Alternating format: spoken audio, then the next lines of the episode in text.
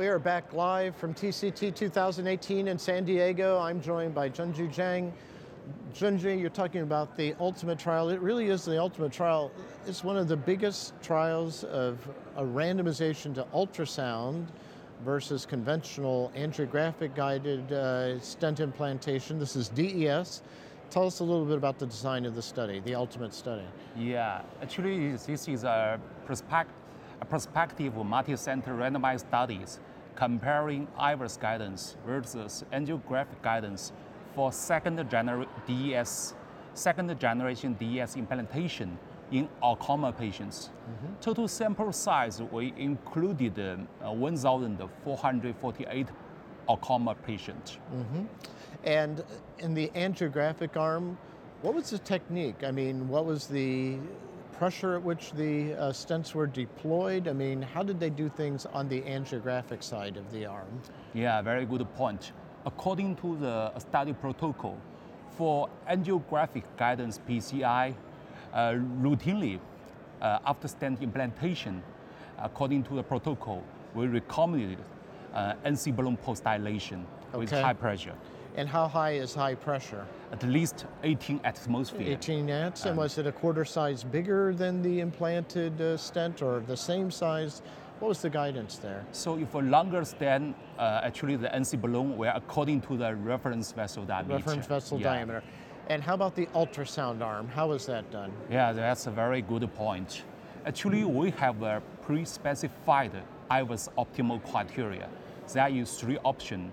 The first is after stent implantation, the minimum stent area should at least 50 square millimeter or larger than uh, 90% distal reference lumen area.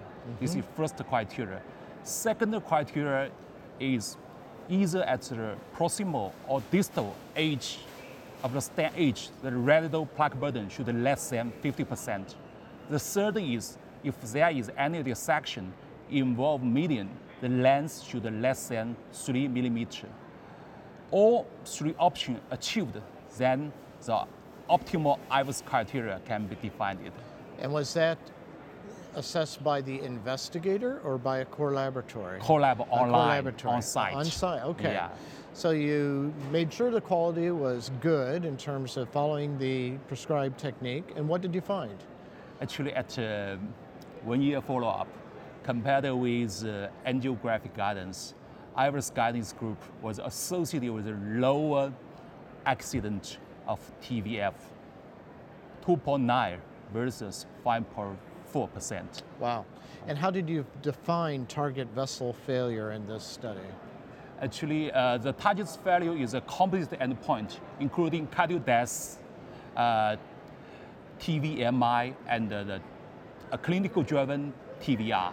Okay. So you died, you had a target vessel MI, Yeah. or you had to come back in and get that vessel revascularized, and about a 2% difference?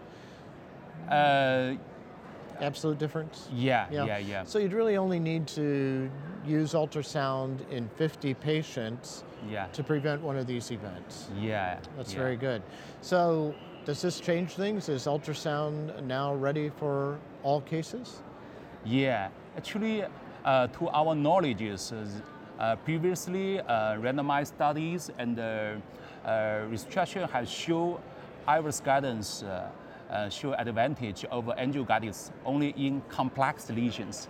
However, uh, these studies, ultimate study, show compared with angio guidance, IVUS guidance can show the benefit over angio guidance in all common lesions All comers, with yes. uh, second generation DES implantation, particularly in, pa- in patients um, who met the optimal IVUS criteria procedure. Congratulations. Thank you for traveling all the way here to San Diego to present these data. Thank you so much. Thank you. Nice to meet you, Nice Professor to meet Jackson. you. And thanks to all of you for joining us here live from TCT 2018.